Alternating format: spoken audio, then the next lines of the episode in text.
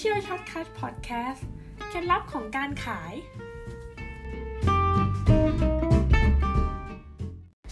สวัสดีครับ ยินดีต้อนรับเข้าสู่ Financial Shortcut Podcast นะครับ Podcast ที่เป็นเคล็ดลับของการขายครับดำเนินรายการโดยผมอาร์ตจิพลสุขแก้วนะครับ คืออันเนี้ยพูดตรงว่ามันเป็นตอนแรกนะครับ ที่ผมเนี่ยได้มาฝึกการพูด podcast นะครับ หัวข้อที่เราจะเริ่มพูดวันนี้นะครับ เกี่ยวกับเทคนิคในการขายเนี่ย ผมแนะนำตัวเองก่อนนะ ว่าผมอะทำอาชีพที่หลาย ๆ คนบอกว่ายากนะครับ ยากที่สุดในการทำธุรกิจเลยก็ได้นะครับ ก็คืออาชีพการขาย แล้วสินค้าที่ผมขายเนี่ยยากที่สุดคือประกัน ผมทำประกันมาได้ประมาณ 4 ปีนะครับ แล้วผมก็ค้นพบกับตัวเองว่าตัวผมเองเนี่ย ขายเนี่ยมีลูกค้าแต่ละปีเนี่ยไม่ต่ำกว่า 100 เคส แล้วอะไรล่ะ ที่เป็นเคล็ดลับที่ทำให้ผมและน้องๆในทีมงานเนี่ยสามารถที่จะขายสินค้าที่ไม่มีตัวตนนี้ได้นะครับ ก็จะประมวลมาจากหลาย ๆ หนังสือเนาะที่จะมาเล่าให้เพื่อน ๆ ได้ฟังกันสำหรับหนังสือเล่มนี้ที่ผมหยิบขึ้นมานะครับ มันเป็นหนังสือที่ชื่อว่าคุณทำได้นะครับ โดยนอร์แมนจีเลวีนนะครับ โดยที่ผมก็อยากจะสรุปนะครับ หัวข้อที่เป็น shortcut สักห้าข้อแล้วกัน ที่ทำให้ยังไงเนี่ย คุณก็ขายดีเป็นเทน้ำเทท่าครับ ข้อที่หนึ่งครับ ลูกค้าไม่เคยอยากที่จะได้นักขายเป็นเพื่อน แต่ว่าลูกค้าเนี่ยเขาต้องการคนที่ใส่ใจเขาเป็นมืออาชีพ แล้วก็ไว้ใจได้ อันนี้เป็นเรื่องจริงนะครับ สมมุติว่าไม่ว่าคุณจะขายสินค้าอะไรก็ตามเนี่ย ตัวลูกค้าเองเนี่ย ไม่เคยอยากได้คนที่มา hard sell ใส่คุณ แล้วมีความสัมพันธ์กับคุณในระยะยาวเลย ในความเป็นจริงก็คือในทางกับกันคือ ถ้าเรามองว่าเราเนี่ยเป็นลูกค้าซะเองเนี่ยนะครับ การที่เราจะได้มีเพื่อนสักคนที่เจอทีไรพูดแต่สินค้า เจอทีไรพูดแต่ว่า ให้มาอุดหนุนเนี่ยเราก็คงไม่ได้อยากจะคบ เพราะความรู้สึกของมนุษย์เราเนี่ยไม่ชอบการที่จะถูกขายใช่ไหมครับ เพราะฉะนั้นสิ่งที่มองในมุมของลูกค้าที่เราต้องการคือ เราก็ต้องการกัลยาณมิตรนะครับ แต่กัลยาณมิตรเนี่ยที่เราอยากจะอุดหนุนเขาหรือว่าอยากจะซื้อสินค้าจากเขาเนี่ยเราก็ต้องการกัลยาณมิตรที่มีความเป็นมืออาชีพ และสามารถที่จะไว้ใจได้คำว่าไว้ใจได้ของผมเนี่ยมันหมายถึงว่า ตัวเขาเองเนี่ยมีความเอาใจใส่นะครับ แบบใจเขาและใจเรา หมายถึงว่าเวลาที่ตัวคนที่เขามาขายสินค้าให้กับเราเนี่ยเขาต้องเข้าใจถึงปัญหาของเรานะครับแล้วก็รู้อยู่ว่าตอนนี้เรากำลังเผชิญสถานการณ์อะไรอยู่นะครับ แล้วเราเขาเนี่ยไม่ได้เอาสินค้าของเขาเนี่ยเป็นที่ตั้งนะครับ แต่เขาเอาปัญหาของเราเนี่ยเป็นที่ตั้งมากกว่า อันนี้แหละ ถึงจะเรียกว่าความเอาใจใส่นะครับ บวกกับความเป็นมืออาชีพนะครับ ก็หมายถึงการที่เขานั่งอยู่ต่อหน้าเราเนี่ย แล้วปรากฏว่าเดินออกจากเราไปเนี่ย เขาไม่ได้ไปพูดในเรื่องเสียเสียหายหายนะครับ หลังจากที่เดินออกจากเราไปแล้วนะครับ เหมือนกับตัวผมเนี่ยจะยกตัวอย่างสมมุติว่าผมได้เข้าไป consult case ประกันลูกค้า หรือวางแผนการเงินหรือกองทุนอะไรก็แล้วแต่เนี่ย การที่เราได้รู้ Data ลูกค้า หรือว่าลูกค้าคนที่ผมกำลังนั่งคุยเนี่ยเขายอมเปิดใจที่จะพูดนะครับ แล้วก็เล่าเรื่องส่วนตัวของชีวิตเขาให้ฟังเนี่ยมันเป็นเรื่องที่ที่ p r i v a t นะ แล้วก็ค่อนข้างที่จะบอกบางมาก สมมุติว่าจบโทปิกนี้ไป ผมเอาเรื่องเหล่านี้เนี่ย ไปเล่าให้คนอื่นฟังในทางเสียหายเนี่ย คิดว่าผลที่ตามมาของของเหตุการณ์เหล่านี้เนี่ย มันจะเป็นอะไรครับ สุดท้ายเนี่ยมันจะย้อนกลับมาที่ตัวของผมเองนะครับ เพราะว่าเขาอาจจะรู้จักกันห่างๆไกล ๆ กันก็ได้ ใครจะไปรู้ใช่ไหมครับ ต่อมาข้อที่สองครับ จริงๆแล้วเนี่ยเวลาที่คุณจะขายสินค้าอะไรก็ตามเนี่ย การที่ลูกค้าแนะนำลูกค้าเนี่ยเป็นเรื่องที่สำคัญใช่ไหมครับ ทีนี้ข้อที่สองเนี่ยก็คือใครๆเนี่ยก็อยากจะให้ ลูกค้าแนะนำลูกค้าให้ทั้งนั้นแหละนะครับแต่ว่าในทางกลับกันเนี่ยการที่เราจะมีลูกค้าแนะนำตัวเรานะครับในแง่ของ service หรือ Product ของเราเนี่ยมันต้องมีคำว่าคู่ควร หรือคำว่าดีพอ เพราะฉะนั้นถ้ามันไม่ดีพอเนี่ยนะครับ ก็จะไม่เกิดการแนะนำไงทีนี้คำว่าดีพอในมุมมองของลูกค้าเนี่ยมันหมายถึงอะไร ดีพอในมุมมองของลูกค้าเนี่ยในความเข้าใจของผมนะครับ มันก็หมายถึงว่าตั้งแต่ครั้งแรกที่เขาเจอ product หรือว่า service ของคุณเนี่ย คุณเนี่ยได้ดีไซน์ประสบการณ์ ร่วมของลูกค้า ตั้งแต่ครั้งแรกที่ได้เห็นยังไงบ้าง ผมยกตัวอย่างสำหรับธุรกิจที่ผมทำกันแล้วกันนะครับ เป็นงาน service ที่ยากที่สุด เพราะไม่มีสินค้า การที่ผมได้เจอลูกค้าเนี่ย มันจะเริ่มต้นตั้งแต่เสียงที่ผมได้โทรหาเขาไปแล้ว สมมุติว่าเขาจะผมจะ booking เขาแล้วสามารถ booking ได้นะครับ เราก็ต้องคุยด้วยกันดีๆ สมมติผมหยิบโทรศัพท์ขึ้นมา แล้วก็ติดต่อไป สมมุติว่าผมจะคุยกับคุณกนกวันแล้วกันนะฮัลโหลสวัสดีครับ คุณกนกวันหรือเปล่าครับ เอ่ออันนี้ผมอาร์ตนะครับ พอดีผมเอาคอนแทคเอ่อมาจากคุณมินตราครับ พอดีคุณมินตราเนี่ยเขาแนะนำมาว่าอ่าคุณกนกวันเนี่ยกำลังมองหาเกี่ยวกับสวัสดิการสุขภาพอยู่นะครับ ทีเนี้ยผมเคยบอกคุณมินตราไว้ว่า ถ้าผมเคยแก้ปัญหาอะไรให้ได้แล้วมันเป็นประโยชน์กับคุณมินตาเนี่ยก็อย่าลืมนะ ทีเนี้ยคุณมินตาเขาก็เลยแนะนำคุณกนกวันมา นะครับ ทีนี้ผมก็เลยขออนุญาตนิดนึงนะครับ ขออนุญาตไปทำแบบสอบถามทำแพนนิ่งการเงินให้กับคุณกนกวันหน่อยอะสมมุติว่าอันนี้เป็นบทนัดนะครับอ่าวันอังคารหน้าช่วงบ่ายโมงว่างไหมครับอ่าสมมติผมนัดเรียบร้อย พอผมไปเจอเนี่ยการที่ไปเจอนะครับ ผมก็ต้องแต่งตัวสุภาพใช่ไหมครับ แล้วกระบวนการในการเจอทุกๆอย่างนะครับ ตั้งแต่เริ่มต้นโทรศัพท์ นัดหมายจนไปได้เจอ พอได้เจอไปนั่งฟังให้มากกว่าพูดนะครับ แล้วขอแก้ปัญหาลูกค้านะครับ พอแก้ปัญหาเสร็จปุ๊บตามตรงกับที่เเขากำลังมีปัญหาอยู่เนี่ย แล้วเสนอวิธีการแก้ปัญหาให้กับเขาเสร็จเนี่ยนะครับ สุดท้ายเนี่ยเขาก็จะรู้สึกประทับใจนะครับ หมายถึงว่าทุกๆโปรเซสของการขายเนี่ย มันนำไปสู่ประสบการณ์ทุกครั้ง ไม่ว่าจะเป็นประสบการณ์ในแง่ดีหรือแง่ร้ายก็ตาม เพราะฉะนั้นการที่จะอยากให้ลูกค้าแนะนำให้นะครับ การต่อดอทในแต่ละวันที่คุณกำลังขายอยู่นั้น ทุกๆก้าวที่คุณเดินเนี่ยต้องดีงามสมบูรณ์นะครับ เราเดินทางมาถึงจะครึ่งทางแล้วนะครับ ข้อที่สามครับ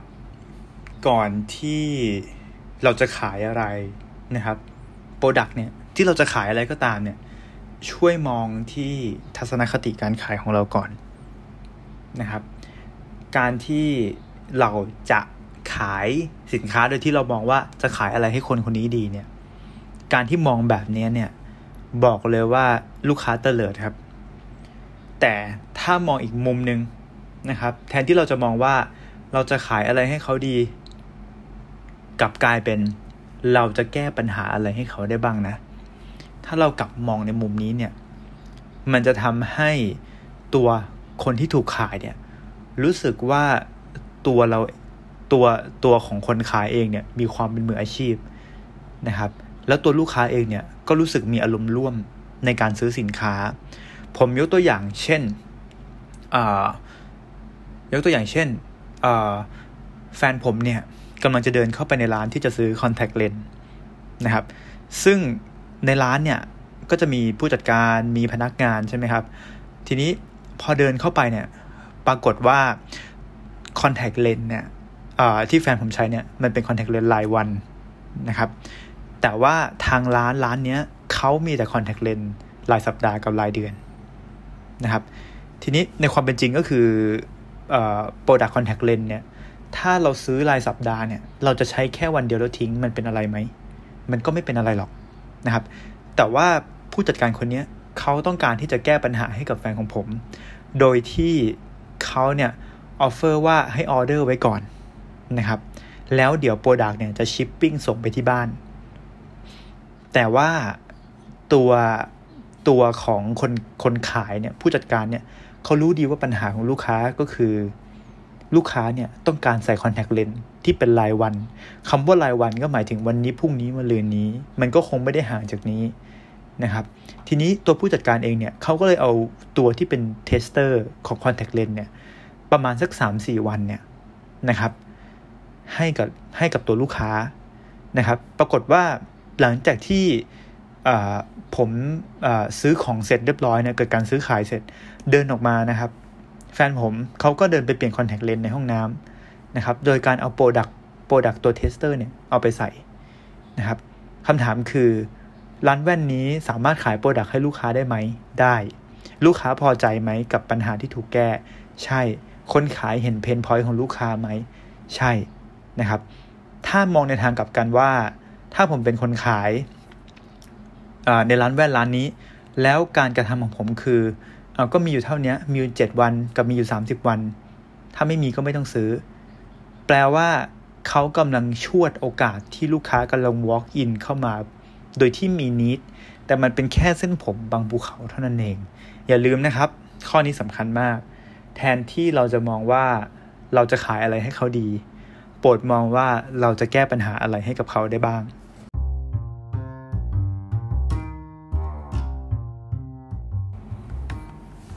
สำหรับใครก็ตามที่ชอบทำงานท้าทาย ชอบทำงานที่ยากและสนุก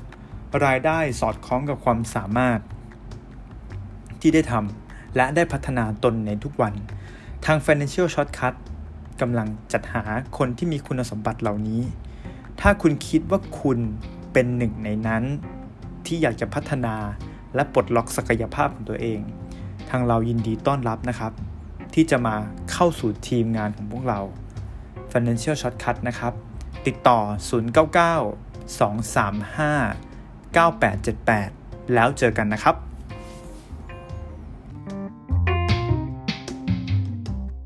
ต่อมาข้อที่ 4 นะครับ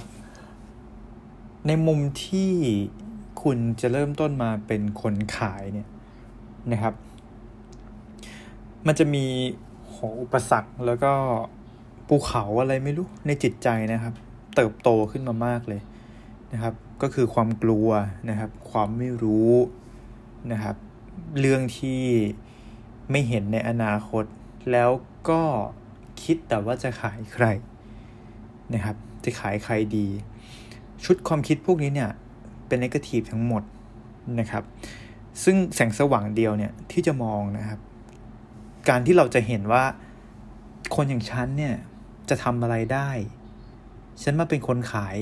ขายของเนี่ยนะครับ ฉันจะทำอะไรได้ ผมไม่อยากให้คุณมองในมุมนี้เลยนะครับ ผมอยากให้คุณลองมองในมุมที่ว่า คนอย่างฉันเนี่ยจะทำอะไรได้บ้างหนึ่งสองสามสี่ห้าหกเจ็ดแปดนะครับ เริ่มลิสต์ออกมาครับ ว่าอย่างเราเนี่ย การที่จะเป็นเจ้าของกิจการ หรือว่าจะเริ่มขายของรับของมาขายนะครับ หรือว่าบริการอะไรก็แล้วแต่เนี่ยฉันสามารถทำอะไรได้บ้างนะครับ อย่างผมเนี่ยตอนที่ตัวผมเริ่มต้นนะครับ ตอนที่อายุประมาณ 23เนี่ยนะครับ สิ่งที่ผมทำได้บ้างเนี่ยก็คือแบบนี้ครับ เดิมเนี่ยอาชีพผมอะเป็นเทรนเนอร์ฟิตเนสใช่ไหมครับ ผมรู้ข้อดีของตัวผมก็คือ ผมมีมีความ empathy เข้าใจคนอื่นนะครับ เอาใจเขาใส่ใจเรานะครับ ก็คือมองในมุมลูกค้าบ่อยๆ อันนี้คือข้อดีของผม ทีนี้ผมก็มาเห็นว่ากิจการประกันเนี่ยมันก็ใช้ทักษะหรือว่า soft skill คล้ายๆกัน ผมก็เลยเริ่มเดินเข้ามาในกิจการนี้นะครับ สิ่งที่ผมทำได้ก็คือ ขณะที่ผมสอนออกกำลังกายลูกค้าอยู่เนี่ยนะครับ พอจบ จากการสอนเนี่ยสิ่งที่ผมจะทำได้บ้างคือผมอะอยากจะดูแลเขาในเรื่องการเงินด้วยนะครับ อันนี้คือมุมที่ผมคิดว่าเออผมจะทำได้ แต่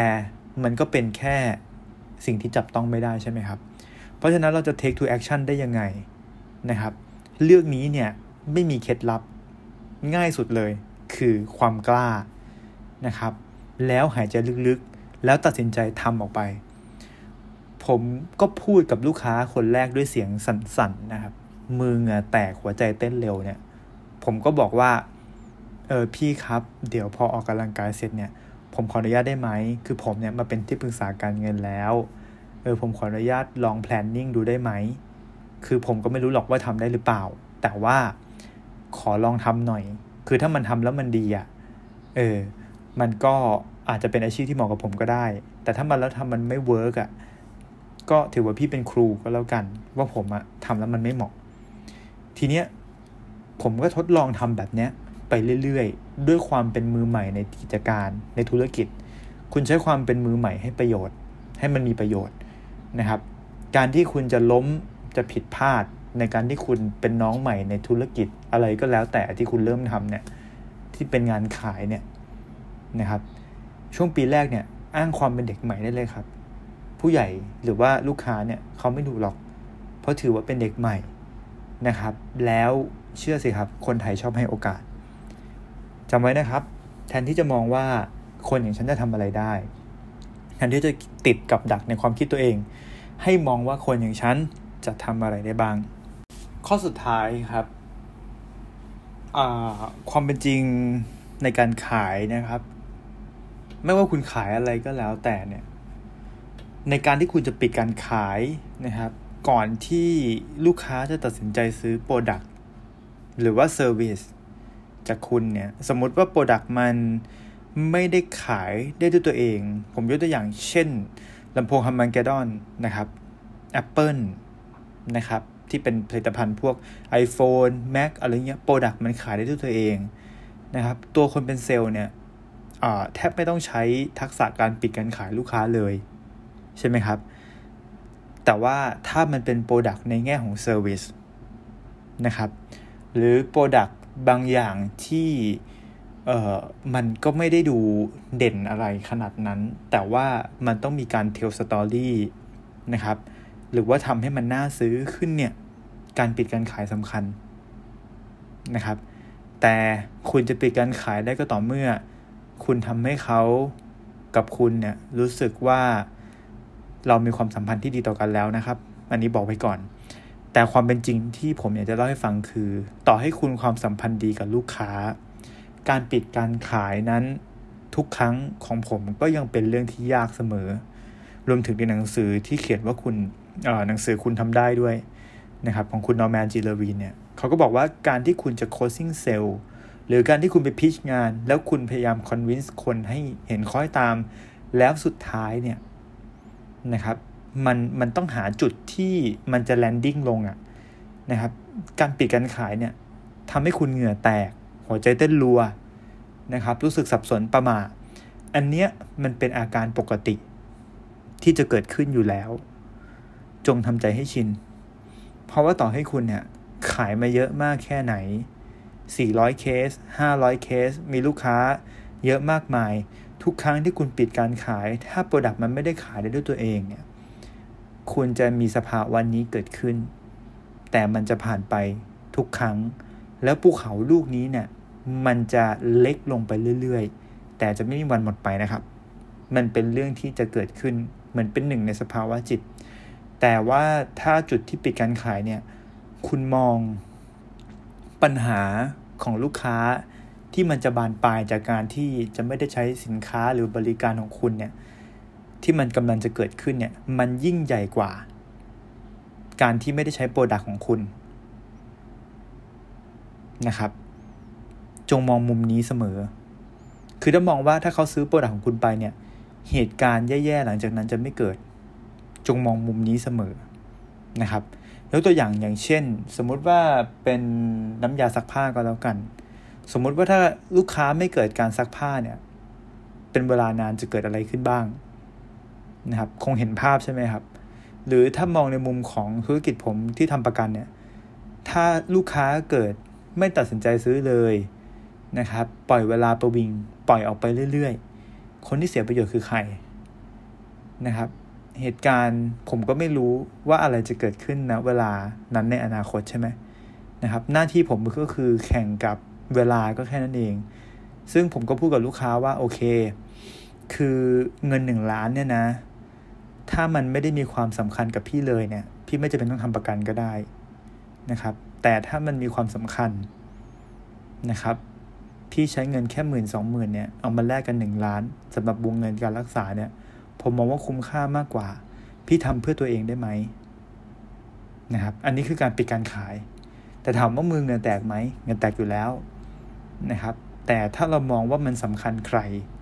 มันสำคัญผม หรือมันสำคัญลูกค้ากันแน่ ที่จะเดินออกไปแล้วเกิดเหตุการณ์แย่ๆ ถ้าเขาไม่มีโปรดักของเรา คอยแค่ปัญหาอยู่ ถ้าคุณมองได้ว่ามันเป็นเรื่องสำคัญของลูกค้านะครับ แล้วโปรดักของคุณไม่แก้ปัญหาให้ลูกค้าได้จริง การปิดการขายต้องทำนะครับ ต่อให้เหงื่อแตกคุณต้องทำเพราะคุณคือผู้เสียสละนะครับ